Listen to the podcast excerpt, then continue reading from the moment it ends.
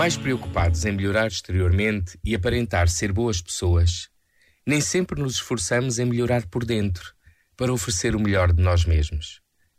Na exterioridade de uma guerra, como esta que eclodiu na Ucrânia, que pode destruir vidas e bens, que interesses ocultos se movem. Jesus conhece a natureza humana, facilmente tentada pelas aparências. Não adianta fingir que se ama que se acredita ou que se confia. Mais cedo ou mais tarde, a verdade vem ao de cima, como o azeite. Em pequenas parábolas, Jesus adverte os discípulos para a autenticidade de vida.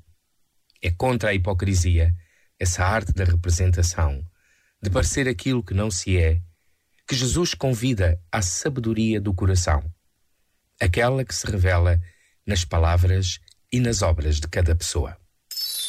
Este momento está disponível em podcast no site e na app da